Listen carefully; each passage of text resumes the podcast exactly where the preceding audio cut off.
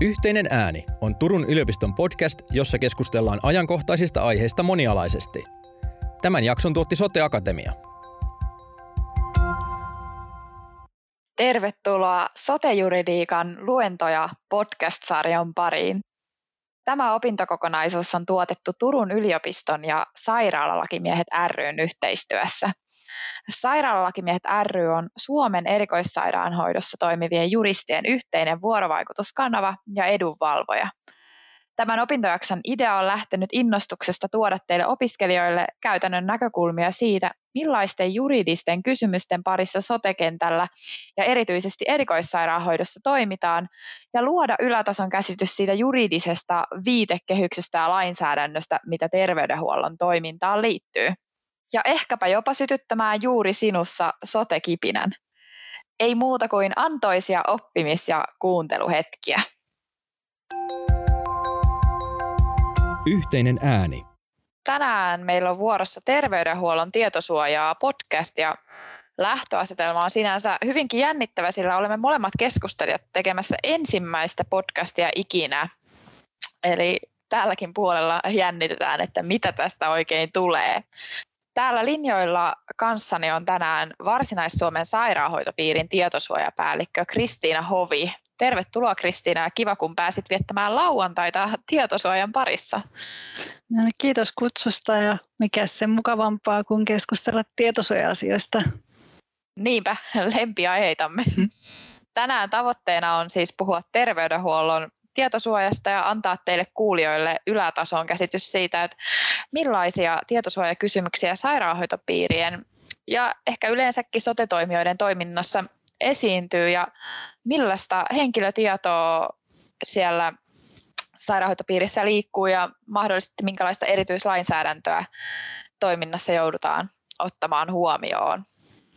Mutta ennen kuin sukelletaan tietosuojan syvään päätyyn, niin käydään vähän läpi keitä, keitä täällä linjoilla on, sillä yhtenä tavoitteena toki tällä luento- ja podcast-sarjalla on, että tuoda, tuomme hieman teille esiin, että millaisia työtehtäviä soten parissa on ja ehkäpä jopa innostaa joku teistä sotetoimialan työtehtäviin. Ää, Kristiina, aloitatko vaikka sä ja kerrotko vähän, että kuka oot? Joo, no oma tausta on sellainen, että mä oon toiminut kymmenisen vuotta sairaanhoitopiirien maailmassa ja, ja tehnyt erilaisia asiakirjahallintaa, tiedonhallintaa ja tietosuojaan liittyviä työtehtäviä, mutta että tämän päivän aiheeseen liittyen oon kahdeksan vuotta toiminut Varsinais-Suomen sairaanhoitopiirissä tietosuojavastaavana ja päätoimisesti tehnyt sitä tehtävää viime, viime vuodet, että, että terveydenhuollon tietosuojaa on katsellut tässä, tässä jo monta vuotta. Joo, pitkän linjan sote-tietosuojakonkari siellä päässä linjaa. Äh, lyhyesti itsestä olen valmistunut Turun oikeustieteellisten 2019 syksyllä ja sinänsä siis urapolun alkupäässä, mutta yllättävän monta vuotta on jo sote-sektorilla tullut viihdyttyä, eli fuksi vuonna alun perin päädyin Etelä-Pohjanmaan sairaanhoitopiirille hallintojohtajaharjoittelijaksi ja sen jälkeen tein useammankin äh, lakimiesharjoittelijan pätkän Varsinais-Suomen sairaanhoitopiirillä ja ollaan Kristinan kanssa yhdessä valmistauduttu aikoinaan GDPRn voimaan tuloon. Eli sinänsä olemme siis tuttuja ja entisiä työkavereita. Ja sen jälkeen sitten olin nyt reilun vuoden lakimiehenä Una Oyllä, mikä on tämmöinen sote-IT-kehitysyhtiö, jonka omistaa siis sairaanhoitopiirit ja heidän in-house-yhtiöt. Ja nyttemmin sitten olen ottanut loikan tuonne yksityisen puolelle ja tällä hetkellä konsulttihommissa KPMGllä julkishallinnon parissa ja ihan mahtavaa sielläkin jatkan totta kai sotejuridiikan koukeroita selvitellen. Eli monenlaisia tehtäviä voi sotenkin parissa löytää. Jos nyt sitten siirrytään päivän asiaan, niin tietosuojasääntelyhän on sinänsä hyvinkin ajankohtainen teema ja työtä tietosuoja ja laajemminkin tietoturvan eteen tehdään kyllä sektorilla kuin sektorilla, mutta kerrotko Kristiina hieman, että miltä se tietosuojasääntely sieltä sairaanhoitopiirin näkökulmasta näyttäytyy?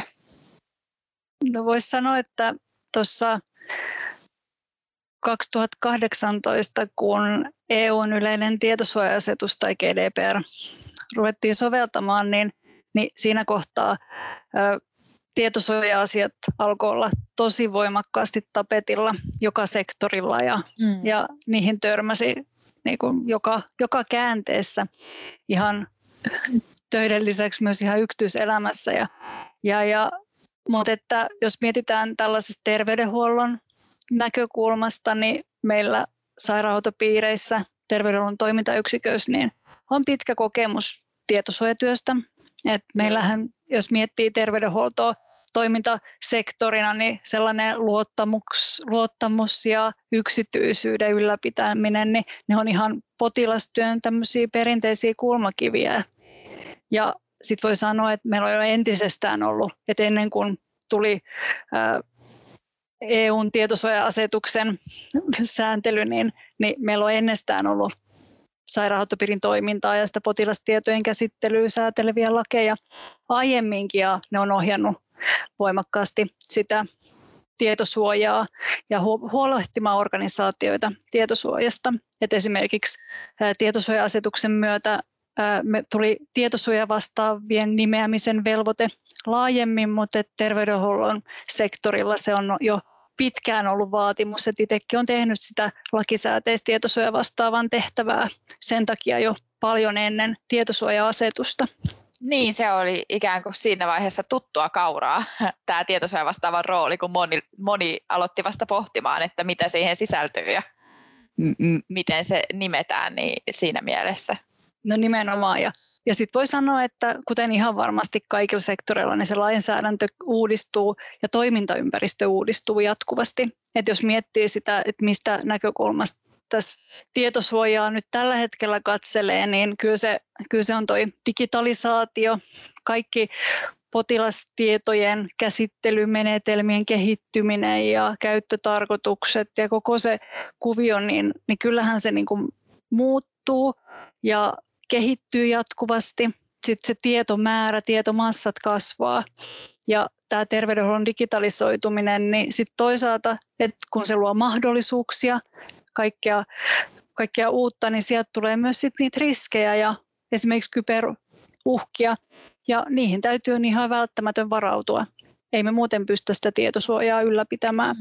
Ja sitä kokonaisuutta meidän täytyy sitten hallita suunnitelmallisesti, ja se on se omankin työn lähtökohta. Kyllä. Jos mennään vähän tuonne konkretian puolelle, niin millaista henkilötietoa siinä sotessa tai ehkä enemmänkin sairaanhoitopiirin toiminnassa liikkuu, jos ihan lyhyesti vähän kuvataan sitä laajalaista kenttää, mikä siinäkin on kuitenkin?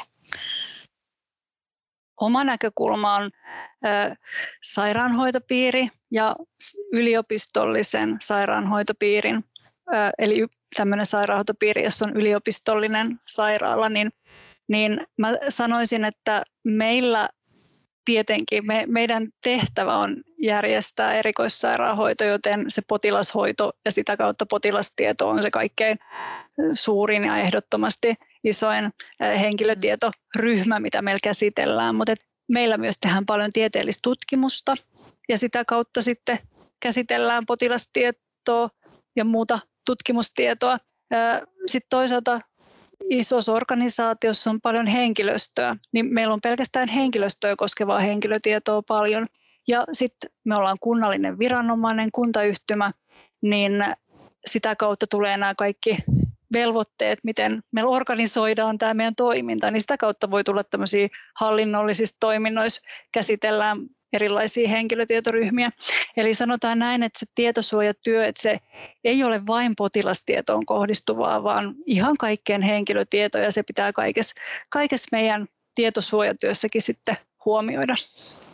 Kyllä, juurikin, juurikin näin. Jos me nyt otetaan tämä potilastieto tässä hieman tarkemmin tarkasteluun, ää, jollekin, joka jolle potilastieto on ehkä tuttu sana, mutta käydään jotenkin läpi sitä, että mitä se tarkemmin sisältää, mitä kaikkea potilaan hoitosuhteen aikana kerätään, minkälaista tietoa siihen sisältyy? No, lainsäädäntö, esimerkiksi potilaslaki, niin säätelee siitä, että, että ylipäänsä sitä potilastietoa täytyy kerätä. Eli sieltä tulee velvoite terveydenhuollon ammattihenkilöille, meille sairaanhoitopiirille, että meidän täytyy kerätä ja dokumentoida se potilaan hoito. Se on meidän velvollisuus ja se on meidän oikeus. Se on myös terveydenhuollon ammattihenkilön oikeus, että hän niin kuin voi dokumentoida hoitopäätökset ja miten potilasta on hoidettu. Kyllä. Ja sitten taas toisesta niin kuin suunnasta miettii, niin se on potilaan oikeus, että hänestä tehdään ne merkinnät, että on dokumentoitu, miten häntä on hoidettu, miten hoitopäätöksiä on päädytty ja niin edelleen, mitkä, siellä on, mitkä ne tiedot on, minkä nojalla häntä on hoidettu. Sitten jos mietitään tietosuojan näkökulmasta, niin tietosuojalainsäädännössä rekisteröidyn oikeudet on tärkeitä. Ja potilastiedossa erityisesti rekisteröidyn oikeuksia, hän voi pyytää omi, om, saada pääsyn omiin tietoihinsa ja hän voi pyytää oikaisemaan virheellisiä tietoja. Niin sitten toisaalta niin kun, potilaalla on myös tämmöisiä itsemääräämisoikeutta niihin tietoihin nähden ja, ja hänellä on myös oikeutta niin kun, ää, käyttää sitä itsemääräämisoikeutta esimerkiksi sitä kautta, että miten sitä tietoa, mihin sitä luovutetaan ja niin edelleen. Kyllä, se laaja-alainen kenttä siinä mielessä ja toisaalta ehkä tietosuojan näkökulmasta keske, keskeinen niin huomioitava ja toisaalta myös se julkisuuslain kannalta, että potilastieto on aina salassa pidettävää tietoa ja sitten vielä sieltä GDPRn näkökulmasta se kuuluu erityisiin henkilötietoryhmiin. Eli todella säännellystä kentästä on kyse. Juuri näin ja Joo, juuri näin. Et, et se, että me puhutaan salassa pidettävästä tiedosta, sitä saa käsitellä niin siihen käyttötarkoitukseen lähtökohtaisesti, mihin se on kerätty, eli potilaan hoitoon, hoidon järjestämiseen, ja kaikki muut on tällaisessa asetelmassa niin kuin sivullisia suhteessa siihen hoitoon. Ja sitten sit jos miettii, että miten sitä sit saa muuten käsitellä, niin kyllä se on, kyllä se on hyvin säädelty ja me, meillä on huolellisuusvelvoite näissä. Ja, ja, ja jotenkin vielä haluan sitä potilastietoa, että, että, että se että mitä se käytännössä sitten on, niin se voi olla esimerkiksi lääkärin sanelema teksti potilaan hoitokäynnistä, mutta ihan yhtä lailla potilastietoa tai potilasasiakirja voi olla laboratoriotulos tai potilasta havainnoitu, hänestä otettu valokuva tai videokuva tai hänen on lääkinnällisen laitteen otettu tai mittausta puhutaan vaikka näistä käyristä, hänestä voidaan tehdä erilaisia mittauksia. Kaikki tämä, tämä kokonaisuus, nämä erilaiset niin kuin muodot, että se potilastieto voi olla myös sähköisessä muodossa, se voi olla paperin muodossa. Se on semmoinen kokonaisuus. Ja sitten jos mietitään tästä niin kuin sairaanhoitopiirin velvoitteiden ja siitä tällaisesta tietosuoja, tietosuojalainsäädännön velvoitteista, niin mehän ollaan rekisterinpitäjä Eli rekisterinpitäjä tälle kaikille potilastiedolle, potilasasiakirjoille, mitä meidän toiminnassa kertyy, niin potilasrekisteri on, se, on ihan siitä formaatista ja riippumatta niin se kokonaisuus, minkä tämä kaikki tiedot muodostaa. Ja aina kun mietitään niitä meidän velvoitteita ja koko meidän tietosuoja tietosuojan toteutumista meidän toiminnassa, niin täytyy aina lähteä siitä, että, että tätä kokonaisuutta, kokonaisuutta me hallitaan ja täytyy huomioida, että meillä on hyvin erilaisia tapoja käsitellä sitä potilastietoa, joten sitä tietosuojaa täytyy huomioida hyvin monenlaisissa tilanteissa. Niin, joskus se hankalin paikka voi olla jo ihan vaan se, että ymmärtää, että kyseessä on henkilötietoa ja t- tähän sisältyy henkilötiedon käsittelyä, että tunnistetaan se käsittelytoimi mikä siellä tapahtuu. Joo, nimenomaan. Et, et se ei ole aina ihan niinku ykselitteistä. Ja potilastiedon kohdalla, että et ehkä sellainen niinku, se ykselitteinen kirjaus tehdään ihmisestä potilastietojärjestelmään, niin se on monesti selkeä, mutta sitten kun mennään, mennään niihin hyvinkin erilaisiin tapoihin, vaikka lääkinnällisen laitteella kerätään mittaustuloksia, niin, niin niissäkin voi tulla sellaisia tilanteita, että, että täytyy erikseen tunnistaa, että nyt oikeasti on kyse, että vaikka siellä ei vaikka olisi sitä potilahetua mukana siinä, kun kerätään mittaustulosta, niin se voi silti olla henkilötieto ja liitettävissä yksittäiseen ihmiseen ja silloin täytyy huolehtia kaikista näistä tietosuojalainsäädännön velvoitteista, kun mietitään, miten sitä tietoa saa siinä tilanteessa käsitellä. Niin, jos mietitään niitä tietosuojalainsäädännön velvoitteita, niin tosiaan kuten sanoitkin, sairaanhoitopiiri on tällöin rekisterinpitäjä, joka tietyllä tavalla sit vastaa siitä käsittelyn lainmukaisuudesta ja määrittelee sen käsittelyn tarkoituksen ja keinot. Ja siinä yhteydessä tulee erilaisia velvoitteita juuri rekisteröidyn oikeuksien toteuttamiseen liittyvät velvoitteet ja ihan jo vaan sen rekisteröidyn informointi. Ähm, ehkä pää, semmoinen niin perustavanlaatuinen keskeinen velvoite, mikä mun, jotenkin mun mielestä pitäisi tässä korostaa, on se, että silloin sairaanhoitopiirillä on se vastuu huolehtia, että niitä tietoja käsitellään niiden tietosuoja-asetuksen tietosuojaperiaatteiden mukaisesti. Ähm, ei ehkä niihin tarvitse sen tarkemmin tässä lähteä, lähteä luettelemaan, mutta haluatko jollain tavalla sanoa, että m- miten tämä tietosuojaperiaatteiden huomiointi näkyy siinä sairaanhoitopiirin toiminnassa? Siellä Joo. on ne laillisuusperiaate, läpinäkyvyys, käyttötarkoitussidonnaisuus, se, että tietoja kerätään juuri minimoinnin mukaisesti vain sen verran, kun oikeasti on tarpeen ja tieto on täsmällistä. Nämä on aika perustavanlaatuisia seikkoja. On ja sitten kun mennään vaikka sairaalan toimintaa, niin niitä käsittelytoimia on hyvin erilaisia. Se voi olla niin kuin ihan välitöntä jotain y- yksi työntekijä käsittelee yhden potilaan tietoja, tai jos puhutaan tutkimushankkeesta, niin siinä käsitellään sitä tutkimusrekisterin tietoa, ja nämä voi olla käsittelytoimet vaihdella. Mutta meillä lähtökohtana on se, että, että tai me varmistetaan, että nämä periaatteet toteutuu meidän toiminnassa sillä, että, että meidän täytyy olla ennakoivia ja suunnitelmallisia. Eli että kun lähdetään käsittelemään henkilötietoja, esimerkiksi otetaan vaikka mm, uusi, meillä on joku hanke tai kehittämishanke, me halutaan ottaa käyttöön uutta teknologiaa ja siihen sisältyy potilastietojen käsittelyä, niin, niin tärkeää, että just tietosuoja-asetuskin lähtee siitä, sen, sen niin kuin lähtökohtana on se, että ennen kuin siihen käsittelyyn ryhdytään, niin jo mietitään näitä asioita. Minkälaisia riskejä siitä tietojen käsittelystä sillä menetelmällä, käsittelytoimella voi olla sille rekisteröidylle, sille potilaalle. Ja sitten mietitään, että miten, minkälaisia toimenpiteitä voidaan tehdä, että vähennetään niitä riskejä. Et se on semmoinen huolellisen ennakkosuunnittelu, se on kaiken A ja O. Ja se tehdään jo ensin, koska voi sanoa, että, että jos ensin mietitään, mitä tehdään ja millä keinoin, ja sitten viimeisenä vasta mietitään, että miten toi muuten tietosuoja, että miten onko tämä niinku lainmukaista, ja, niin siinä kohtaa se on aina vaikeampaa puuttua niihin riskeihin ja pienentää niitä, tai sitten niihin voi puuttua, mutta se, se voi tuoda kustannuksia ja niin edelleen.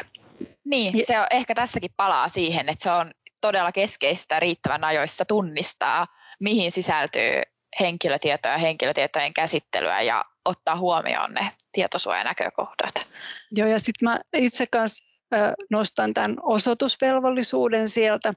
Eli se, että, että on osa ja hyvin keskeinen osa sitä tietosuojatyötä ja sen, sen tietosuojan toteuttamista se, että me voidaan todentaa, että me ollaan myös näitä tietosuoja-asioita huomioitu toiminnassa, suunnittelussa ja me pystytään osoittamaan, että miten me niitä henkilötietoja käsitellään. Ja nämä dokumentointivelvoite ja tämä osoitusvelvollisuus, niin, niin se on myös sellainen niin kuin oman työn näkökulmasta sellainen tärkeä työ, työkalu ja väline siihen, että että että tiedetään, tiedetään, missä mennään henkilötietojen käsittelyssä omassa organisaatiossa. Kyllä. Yhteinen ääni.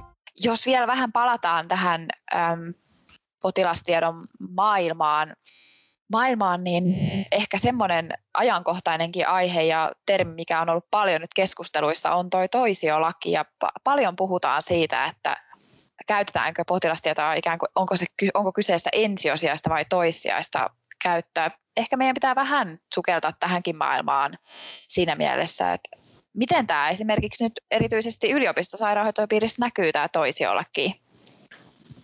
Kuten tuossa aiemmin jo viittasinkin, niin meidän sairaalan toiminta, sairaanhoitopiirin toiminta, niin sehän on sitä potilaan hoitoa.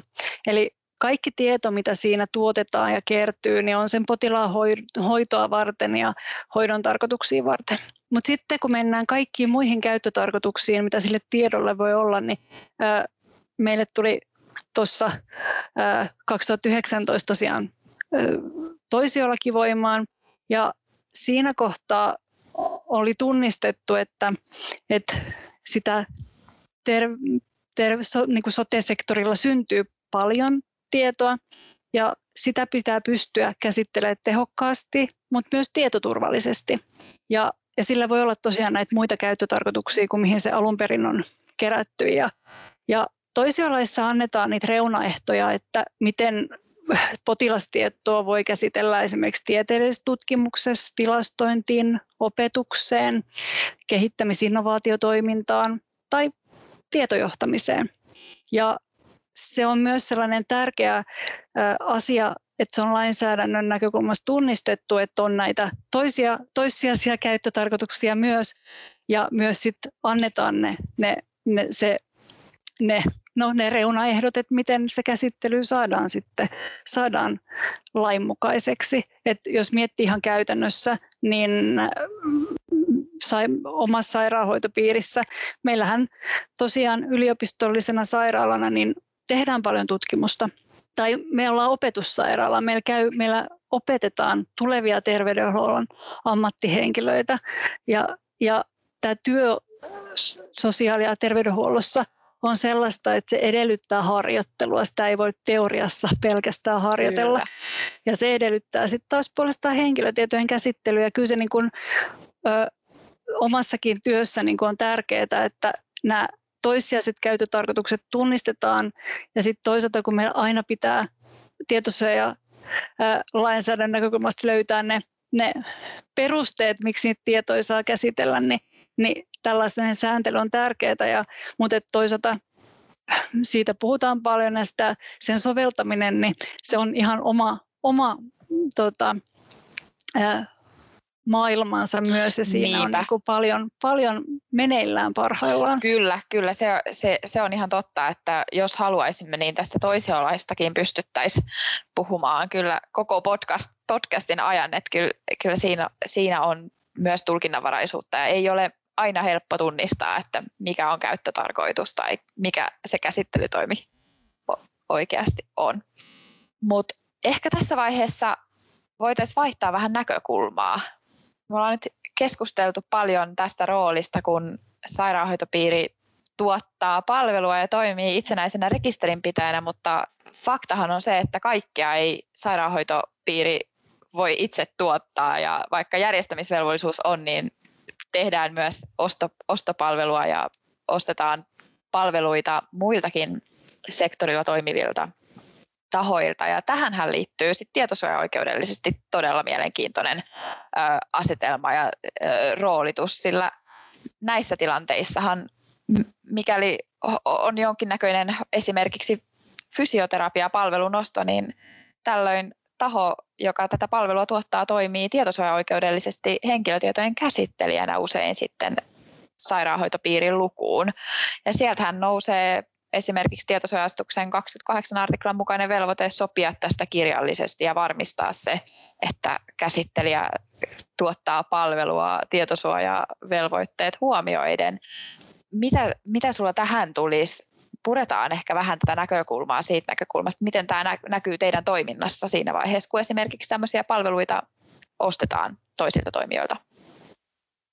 Tässä kohtaa, kun tosiaan, kuten sanoit, niin kaikkea palvelua emme itse tuota, vaan meillä, meillä on tätä ostopalvelutoimintaa, niin tässä kohtaa tämä erityislainsäädäntö, mikä esimerkiksi potilasasiakirjojen käsittely koskee, niin tämä tuo niin kuin mielenkiintoisia tilanteita. Eli, eli tärkeätähän on, että siinä kohtaa, kun, päätet, niin kun päädytään siihen, että jotain palvelua, terveydenhuollon palvelua pitää ostaa ulkopuoliset tuottajat, niin, niin on jo mietitty siinä kohtaa hankintavaiheessa määritelty nämä käsittelyn ehdot ja ihan samalla tavalla kun ostettaisiin vaikka jotain muita muita palveluita, missä sisältyy vaikka tietojärjestelmäpalvelua, mihin sisältyy henkilötietojen käsittely, niin, niin, niin siinä täytyy sopimusvaiheessa sopia näistä rekisterinpitäjän ja käsittelijän välisistä, välisistä ö, vastuusta, velvoitteista. Tai,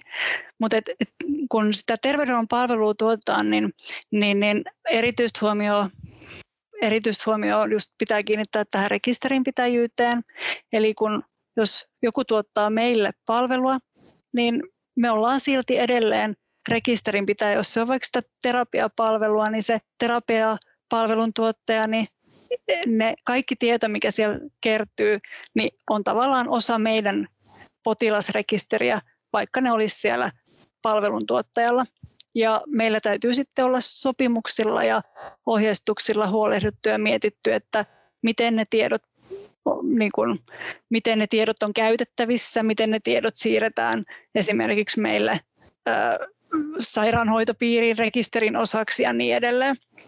Eli tavallaan tällaisissa hankinnoissa niin pitää olla, se pitää olla niin kuin sisään rakennettu sinne, sinne että jo pelkästään siihen hankintaprosessista lähtien, että tunnistetaan, että mitä palvelua hankitaan ja mitä, miten siellä aiotaan nyt niitä henkilötietoja käsitellä ja mitä siellä ylipäänsä käsitellään ja siitä huolehtii, että sopimukset on kunnossa. Mutta sitten tässä on sellainen, että, että kun monesti palveluntuottajat, vaikka terapiapalveluntuottaja saattaa tehdä sitä toimintaa myös sit niin kuin omana toimintanaan, niin heillä näillä palveluntuottajilla on vahva velvoite, että he pystyvät erottamaan sieltä omissa, omassa toiminnassa, jos he pitää vaikka omassa järjestelmässä tietoa tai omassa rekis- ne oman, omassa toiminnassa syntyneet tiedot sit näistä ostopalvelutoimintana tuotetuista Kyllä. tiedoista. Ja se on sellainen tähän, tähän että tätä on jo ennen EUn tietosuoja-asetusta säädelty, mutta et sieltä tuli ihan niin kuin art, tota, mihin Niinakin viittasi artiklaan, niin pitää tehdä kirjallinen sopimus, niin jo ennestään näitä sopimuksissa sovittu, mutta et nyt sitten me, meillä on rekisterinpitäjä esimerkiksi sairaanhoitopiirillä, niin me voidaan entistä, meillä on enemmän välineitä niin kuin, ohjata ja mutta toista myös velvollisuus miettiä se elinkaari. Eli jos se palvelu hankitaan nyt, niin mitä sitten kun palvelusopimus päättyy ja että on mietitty alusta loppuun ja hoituu hallitusti. Kyllä, joo, jotenkin jos miettii pähki, pähkinän muodossa tämän, tämän tota, kokonaisuuden vielä, niin kyllä jotenkin korostaisi juurikin näitä kahta, että siinä palveluoston tai hankinnan tai jo kilpailutuksen alkuvaiheella pitää pystyä tunnistamaan se käsittelyasetelma ja ne roolit, mitkä siellä mahdollisesti henkilötietojen käsittelyn osalta muodostuu, mutta sitten sen lisäksi, sen lisäksi sitten tämä jälkimmäinen, minkä juuri mainitsit, sisällyttää siihen ajatteluun mukaan, eli tämä elinkaari puoli. Eli ei riitä, että ajatellaan sitä nykytilannetta, vaan todellakin mietitään koko se tiedon, tiedon liikkuminen kahden tai useammankin eri toimijan välillä. Et se, että ostetaan yhdeltä taholta, mutta paljonhan on erilaisia yhteistyö, yhteistyö tai muita konklaaveja, missä saattaa olla, että tieto liikkuu, tieto liikkuu useammankin eri tahon kautta. Ja nämä saattaa olla kyllä todella mielenkiintoisia ja jopa haastaviakin keissejä välillä. Että pohtia sitä tietosuoja-asetelmaa siellä palvelutuotannon takana. Nimenomaan ja se, että itseään ajattelee, että kaikki lähtee siitä, että ennen kuin siihen toimintaan käsittelyyn ryhdytään, niin on hyvä just kuten tietosuoja-asetuskin edellyttää, niin, niin suunnitella, kuvata, mitä ollaan tekemässä, kuka on tekemässä ja mitä, niin sitten pystytään myös ohjaamaan ja varmistamaan, että se käsittely on lainmukaista. Juurikin näin. No pitäisikö sitten siirtyä vielä? Me ollaan aika hyvin tässä jo puolisen tuntia pystytty puheskelemaan. Me, mehän pystyttäisiin, tota, kuulijat ei varmaan sitä arvosta, mutta sun kanssa varmaan pystyttäisiin tästä aiheesta puhua parikin päivää putkeen, jos vaan jaksaisi reillä pysyä. Tota, mä ajattelin, että jos otettaisiin tähän vielä ennen kuin tiivistetään podcastin, niin nostettaisiin vähän noita erilaisia haasteita, mitä ehkä niin kuin nyt tällä hetkellä voidaan tunnistaa siellä sote, sote-tietosuojakentässä ja erityisesti terveydenhuollon puolella. Tuleeko sulla nyt heti tähän mainita joitain tiettyjä tämmöisiä, mitkä ehkä lain, lainsäädännönkin tasolla vaikuttaa selkeiltä, mutta sitten kun viedään sinne käytäntöön ja jokapäiväiseen arkeen, niin onkin hieman tulkinnanvaraisempia tilanteita. Täytyy sanoa, että kun on paljon uutta lainsäädäntöä, niin on niin jatkuvasti, ihan, ihan jatkuvasti tulee vastaan käytännön työssä se, että, että ei vielä tiedetä, miten lainsäädäntöä pitäisi soveltaa, tulkita.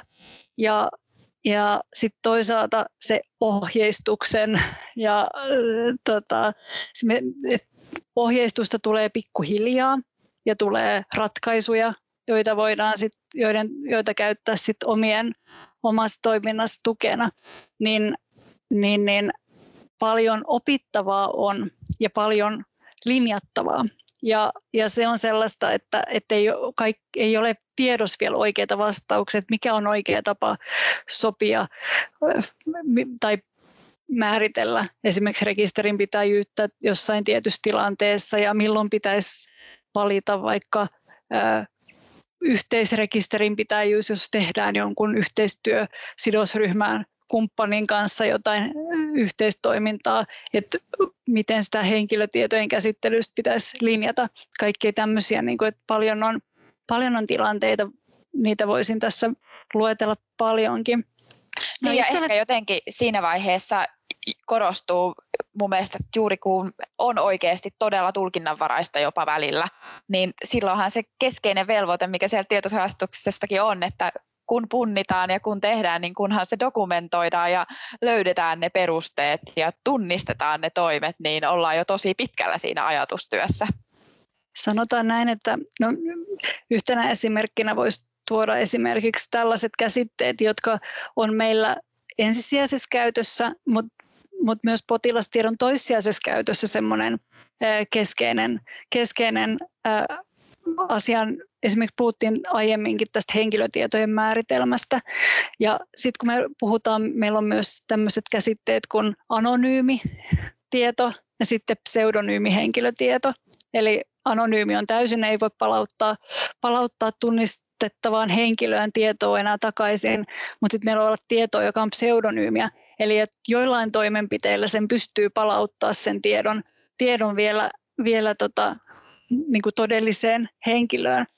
Tämän tulkinta, että milloin, milloin esimerkiksi tieto on pseudonyymiä niin, ja milloin se on riittävä anonyymiä, niin sen, sen ratkaiseminen on tai siihen niin kuin tällaisia menetelmiä, niin, niin se, on, se on mielenkiintoinen kenttä, että miten varmistetaan, ettei kun teknologia kehittyy, niin että miten voi olla varma, ettei tulevaisuudessa pystytä kuitenkin on käytettävissä sellaista dataa, millä sitä anonyymiä tietoa voidaan vielä palauttaa niihin oikeisiin henkilötietoihin.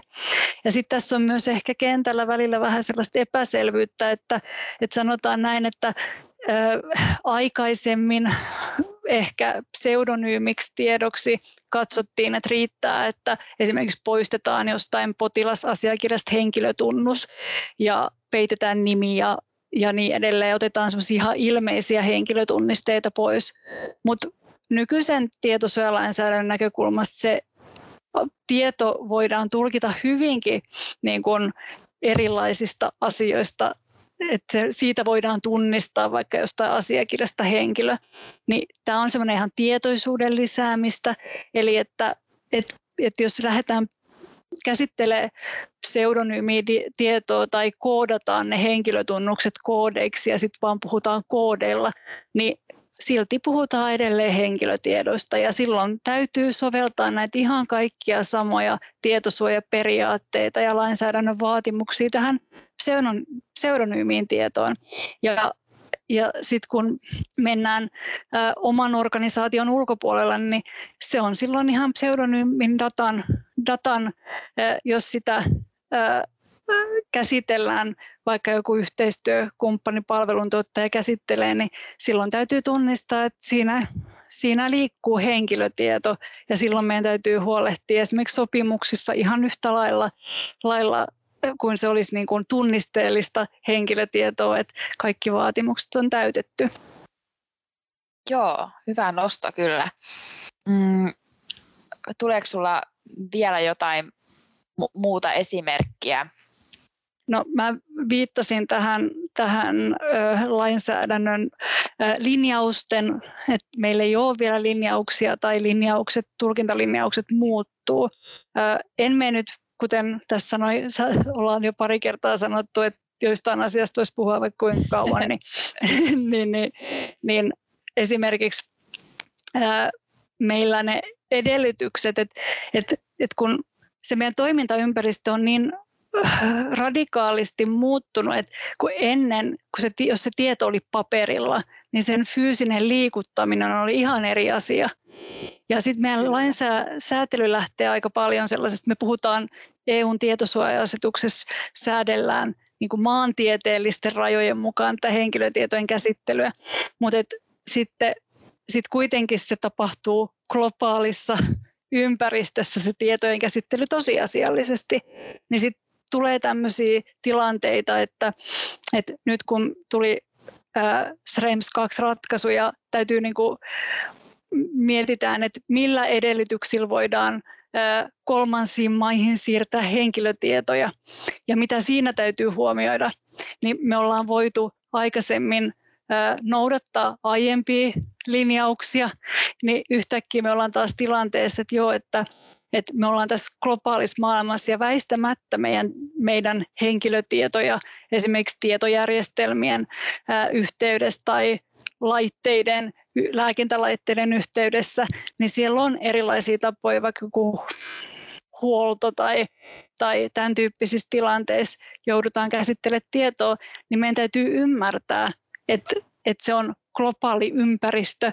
Ja sitten meidän täytyy ympä, y, niin kuin ymmärtää, että meidän esimerkiksi sopimukset on ajan tasalla ja me ollaan, me tunnistetaan, milloin missäkin tilanteessa henkilötietoja käsitellään ja kuka sitä käsittelee, että me voidaan myös sitten varmistua, että esimerkiksi mm, että puhutaan vaikka siitä, että tietojärjestelmä, että, että jos sitä tietoa käsitellään pilvipalvelussa, niin Kyllä. missä se pilvipalvelu sijaitsee ja miten tämmöisiä asioita. Ja et, et se ei ole niin kuin, että se toimintaympäristö on niin monimutkaista ja, ja, sit, ja sitten tällaiset tämä maantieteellinen aspekti siinä, niin ne tuo kyllä haasteita monessa tilanteessa. Kyllä, kyllä, ja miettii, että pilvipalveluidenkin käyttö on kuitenkin nyt yleistynyt, ja ehkä vielä niin kuin terveystietojen näkökulmasta siihen liittyy vielä enemmän sitä omaa tematiikkaa, että miten terveystietoja ja millaisessa pilvessä ja juurikin vielä maantieteelliset rajat siihen mukaan, että siihen, siinä kyllä on,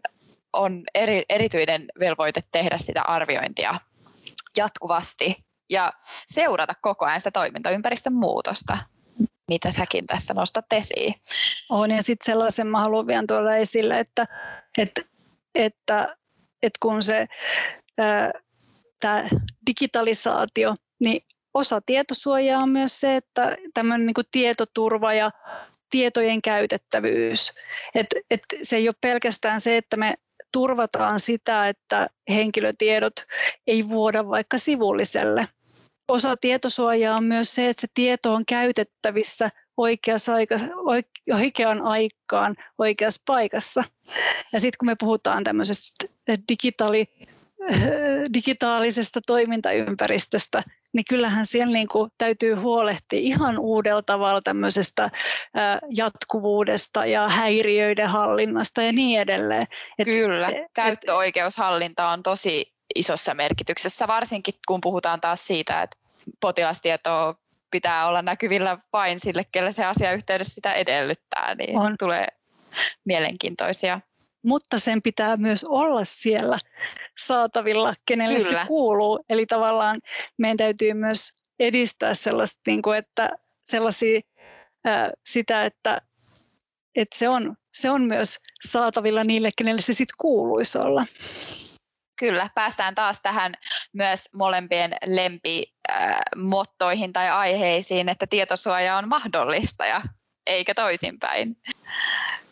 Yleensä. Nimenomaan, nimenomaan, että se on sitä, että siihen liittyy paljon, esimerkiksi sinne mennään vaikka tietoturva, tietoturvan alueellekin, mutta että se tietojen saatavilla olo, niin, niin ihan yhtä lailla me niin kuin huolehditaan myös siitä puolesta, kun Kyllä. mietitään tietosuojaa ja vaikka elinkaaren hallintaa tiedon, ettei se esimerkiksi häviä ennen aikoja ja niin edelleen. Kyllä, juurikin näin. Ehkä tästä saa todella loivan sillan, mutta jonkunnäköisen sillan, kun puhutaan oikea-aikaisesta tiedon saamisesta, niin otetaan tähän vielä loppuun, loppuun lyhyesti asiakastiedon näkökulma. Me ollaan nyt tosi paljon puhuttu potilastiedosta ja sehän on podcastin aiheenakin, mutta ehkä välttämätöntä pikkasen kurkistaa tuohon koko sotekentän rooliin, koska se on kuitenkin tällä hetkellä myös isossa, ei nyt murroksessa, mutta ainakin paljon keskusteluiden aiheena ja siihen nähden ehkä, jos mietitään vaikka potilaan näkökulmasta, että välillä on hoitotilanteita, missä so ja te, eli sosiaalihuollon ja terveydenhuollon tieto, vaikka se on eroteltavaa, niin ei ole sinänsä sen potilaan hoidon kannalta ehkä eroteltavaa. Eli tarvitaan potilaan kokonaisvaltaisen hoidon järjestämiseksi molempien sektoreiden tietoa. Ja siihen nähden keskusteluissa on valtavasti eri sektoreilla ollut paljon puhetta siitä, että miten turvataan se tiedon liikkuminen eri toimijoiden välillä. välillä. Ja tähän liittyen hän on myös käynnissä lainsäädäntövalmistelua uuden asiakastietolain lain, ää, näkökulmasta. Ja ehkä siihen voisi vielä sit vähän lisätä, että onhan sairaanhoitopiirit jo lähtenyt tätä myös vähän itsekin taklaamaan e, e, siinä, siinä näkökulmasta, että paljon tehdään kansallista yhteistyötä asiakas- ja potilastiedon integraation mahdollistamiseksi. On on UNA ja APOT ja ASTER-hankkeet, kansalliset asiakas- ja potilastietojärjestelmiin liittyvät kehityshankkeet ja sen lisäksi ehkä vielä viimeisenä sote-uudistus hyvinvointialueen tullessa, niin tilanne muuttuu taas, kun mahdollisesti tulee hyvinvointialueen yhteinen toiminta. Joo, ja tässä päästään just siihen, että viittaat siihen tietosuojaan mahdollistajana, niin, niin ennen kaikkea täytyy niin kuin tässä kohtaa miettiä, että, että tämä kaikki rakenneuudistus, miten sosiaali- ja terveydenhuollon palvelu, palveluja yleensä on tarkoituksenmukaista tuottaa, miten se, on, miten se tehdään mahdollisimman tehokkaalla tavalla ja se on laadukasta, niin sitten nykytoimintaympäristö on se, että siellä se tiedon täytyy myös kulkea. Ja sitten toisaalta niin kuin siellä sosiaalihuollon asiakastyössä ja sitten terveydenhuollon potilastyössä se toiminta on usein moniammatillista yhteistyötä ja se tiedon pitää kulkea ja taas edelleen niille ihmisille, keiden kuuluu päästä siihen tietoon käsiksi. Ja, ja sitä esimerkiksi tämä uusi asiakastietolaki tulee säätelemään näitä edellytyksiä, miten sosiaalihuollon ja terveydenhuollon välillä esimerkiksi tieto kulkee. Ja mutta toisaalta kun samaan aikaan tulee näitä rakenneuudistuksia ja organisaatiot muuttuu, rekisterinpidon rajat voi muuttua, niin on hyvin tärkeää, että mietitään näitä edellytyksiä, että täytyyhän meidän joka tapauksessa samaan aikaan myös miettiä niitä rekisteröityjen asiakkaiden potilaiden oikeuksia. Eli tässä on niin kuin, äh, monta näkökulmaa, mitkä pitää yhteensovittaa, kun mennään, mennään niin kuin kehittämään tätä toimintaa ihan rakenteidenkin niin kuin tasolla. Ja, ja, ja siinä niin kuin on ehkä nyt koetaankin, että, että välillä puhutaankin just, tai, tai puhutaan siitä, että, että kun se tieto ei kulje, koska siinä on kuitenkin salassa pidettävien tietojen liikuttaminen edellyttää aika paljon. Se vaatii, se on tiukasti säädeltyä. Kyllä. Niin sitten sit se, että kun ruvetaan sitten kuitenkin hiomaan näitä prosesseja ja miettimään, että milloin sen tie, tieto kuitenkin voisi liikkua ja milloin sen kuuluu ja pitääkin liikkua, jotta voidaan sitä ä, sosiaali- ja terveydenhuollon toimintaa pyörittää, niin, niin kyllä siinä on paljon asioita, mitkä täytyy ottaa huomioon. Niinpä, joo, ehkä juurikin näin, että siitä ei varmasti ole montaakaan ihmistä eri mieltä kokonaisvaltaisen hoidon ja oikea-aikaisen hoidon mahdollistamisesta sote-sektorilla, vaan sitten kun päästään näihin nyansseihin ja siihen ö, todella tiukasti säänneltyyn kenttään kiinni, niin päästäänkin mielenkiintoiseen tulkintaan taas kerran. Tästä aiheesta voisi varmasti puhua vielä toisen podcastin perään, jos haluaisi, mutta me olemme kovasti nyt pysytelleet terveydenhuollon tiedon, tiedon, tietosuojan parissa tänään. Yhteinen ääni. Joo. Mielenkiintoinen kenttä. Ei, ei voi ehkä muuta sanoa. Jollain tavalla varmaan pitäisi vähän kerrata, kerrata vielä, että mitä, mitä ollaan poristu 45 minuutin ajan tässä. jos, jos ei vielä ole kaikki meidän tota, kuulijat tipahtaneet linjoilta. jos ehkä niin kuin jotenkin, jos yksi, yksi semmoinen keskeinen ää, asia pitäisi tästä korostaa, niin mit, mitä sä sanoisit? Tuleeko vaikea kysymys tähän paikkaan? Mä heitin tämä ihan hatusta. Joo, yhdellä, yhdellä lausella ei ehkä pysty tiivistämään, mutta että, ähm, mä sanoisin, että tämä sosiaali- ja terveydenhuollon kenttä, se on hyvin laaja-alainen. Siellä tapahtuu, siellä tehdään hyvin erityyppistä toimintaa. Siellä voidaan olla, niin kuin, se voi olla perusterveydenhuollossa, se voi olla terveyskeskus, tämmöinen terveyskeskuskäynti, se voi olla kotisairaanhoitoa, se voi olla sosiaalihuollossa asiakastyötä tai sitten se on sairaalan leikkaustoimintaa vaikka. Mutta sitten samaan aikaan äm, siellä taustalla se kaikki, mikä pyörittää, että missä sitten sitä tämän perustoiminnan yhteydessä syntyvää tietoa kertyy, mihin sitä tallennetaan, miten sitä käsitellään ja miten me sitä sitten hallinnoidaan ja suitsitaan tai, tai mahdollistetaan. Niin sanoisin näin, että että tässä on niin tärkeää tunnistaa se erityislainsäädäntö, että mikä sitä säätelee. Että kun puhutaan tietosuojasta terveydenhuollossa, niin, niin, niin me ei voida ikinä ohittaa kaikkea sitä säätelyä, mikä liittyy esimerkiksi potilastietojen käsittelyyn. Että sillä on niin kuin vahva asema ja se täytyy niin kuin tunnistaa. Se ohjaa tosi paljon monesti sitä, että miten me saadaan tehdä, niin kuin, miten me potilastietoa kerätään tai mihin sitä saa käyttää. Oli se sitten lisenssiä tai toissijaisia käyttötarkoituksia. Mutta kaikessa ehkä itse nostaisi niin kun keskiön sen, niin kun, että mikä meillä tieto, tietosuojatyössä pitää huomioida, on just se, että, että, että se etukäteisarviointi ja että mietitään, mitä ollaan tekemässä – mitkä lait vaikuttaa nimenomaan tähän toimintaan. Ja sitten lähdetään miettimään niitä tietosuojaperiaatteiden toteutumista, riskejä ja, ja puuttumaan riskeihin. Niinpä, ja toisaalta se, että on rakennettu ne prosessit sisään rakennettu sinne organisaatioon, joilla ne erilaiset tilanteet tai uudet käsittelytoimet tai mikä tahansa siellä on tulossa, niin tunnistetaan ja saadaan ikään kuin kiinni. Siitähän se lähtee. Et jo, jotenkin sen, se, sitä korostaisi, että tietosuoja on tosi vahvasti punnintaa ja siis siitä, siinä korostuu sit se, että että se on dokumentoitu ja pystytään osoittamaan, että mikä, mikä ajatus on mihinkäkin tulkintaan tai toimenpiteeseen sit johtanut. Juuri näin. Kyllä. Tuota, ehkä jotenkin loppukaneettiin täydennä, täydennä itsessään, mutta ehkä me, me ollaan tällaisia tietosuojan ö, mahdollistajien lähettiläitä. Voiko näin sanoa?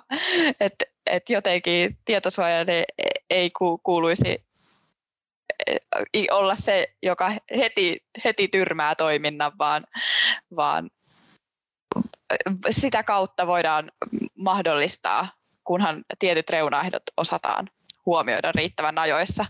Nyt en saa kyllä omasta ajatuksestanikaan kiinni riittävällä no. tavalla, mutta jatka sinä.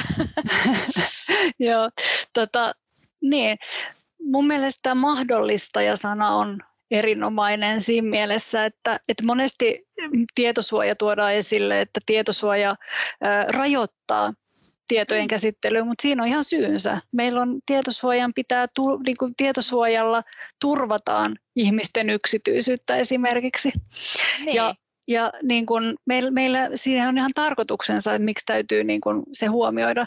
Mutta että mahdollistajana mä näen sen, että kun esimerkiksi on ne rakenteet kunnossa, että kun keksitään, ideoidaan uutta, lähdetään johonkin uuteen, digitalisaatio, uudet kaikki käsittelytavat teknologia, ne luo hirveästi uusia mahdollisuuksia ja ne myös kehittää sitä toimintaa. Niin sitten tietosuojalainsäädännössä tulee niitä työkaluja, millä me voidaan sitten miettiä jo oikea-aikaisesti jo etukäteen, että, että miten tämä tehtäisiin niin, että turvataan yksityisyys, huolehditaan, ettei esimerkiksi kyberuhkat toteudu ja niin edelleen.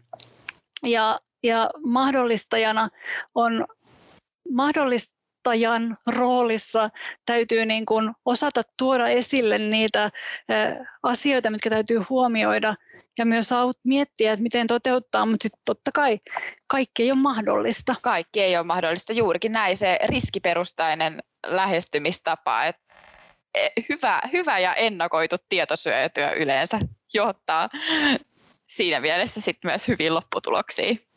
Niin on, ja sitten just se, että, että sit täytyy tunnistaa, ne, että, että se riskien hallinta etukäteen onkin hirveän tärkeää. Että jos havaitaan, että tässä on korkea riskistä toimintaa, ja nyt ei nyt ole ihan varma, että, että pystytäänkö nämä riskit taklaamaan ja pienentämään, niin sitten rekisterin pitää olla aina se vastuu sitten päättää, että mitä se tekee. Ja se päätös voi olla se, että ei edetäkään siihen käsittelytoimeen, ja sitäkin pitää sitten niin kuin, pystyä tekemään. Ja... Kyllä. Mutta usein, usein siinä riski, riskien punnitsemisessa etukäteen, niin, niin on se hyvä puoli, että, että niihin voidaan puuttua ja miettiä, miten niitä vähennetään. Ja se on mun mielestä ihan äärimmäisen tärkeää tietosuojan toteutumisen näkökulmasta. Kyllä, juurikin näin, että kyllä sote, sote-sektorilla tämä tietosuojatyö on tärkeässä roolissa. Se on kuitenkin sen potilaslääkärisuhteen perustaa, että potilas voi luottaa, luottaa omiensa, omien tietojensa suojaan. Et kyllä ollaan niin todella keskeisen teeman parissa oltu tässä podcastissa.